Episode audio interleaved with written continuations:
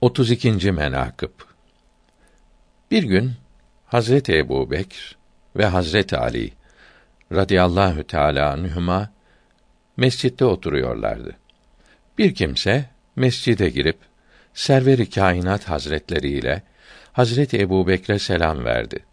Sonra Hazreti Ali'yi görünce gayet mahzun olup yüzü sarardı.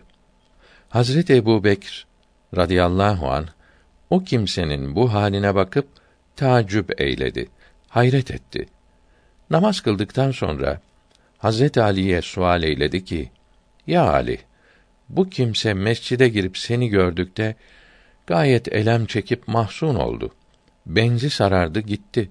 Hikmeti nedir? Hazreti Ali radıyallahu teâlâ anh dedi ki, bu kimse bana yirmi bin akçe borçludur. Onun için elem çekti. Hazreti Ebu Bekr o kimseyi çağırıp dedi ki, Hazreti Ali'ye borcun olan yirmi bin akçeyi niçin vermezsin? Dedi ki, ya Sıddık, Allah hakkı için kudretim yoktur ki vereyim. Yoksa bir gün tehir etmezdim. Hazreti Ebu Bekr, Kur'an-ı Azîm'e riayetinden ve kemali sehavetinden yani kemal derecede cömertliğinden o kimseye dedi ki: Eğer Sure-i Fatiha'yı yarısına kadar okuyup sevabını bana bağışlar isen borcunu ben öderim. O kimse de kabul edip güzel ses ile Fatiha'yı yarısına kadar okudu. Yine Hazreti Ebu Bekr buyurdu ki, eğer tamamını okursan, yirmi bin akçe daha vereyim. O kimse, Fatiha suresinin tamamını okuyup, Hazreti Ebu Bekr radıyallahu teâlâ anh da, kırk bin akçeyi tamam verdi.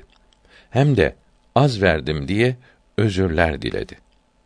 İşte Kur'an-ı Azime ve Furkan-ı Kerime o server ve bütün eshab-ı kiram Rıdvanullahi Teala aleyhim ecmaîn böyle tazim ve tekrim ederlerdi.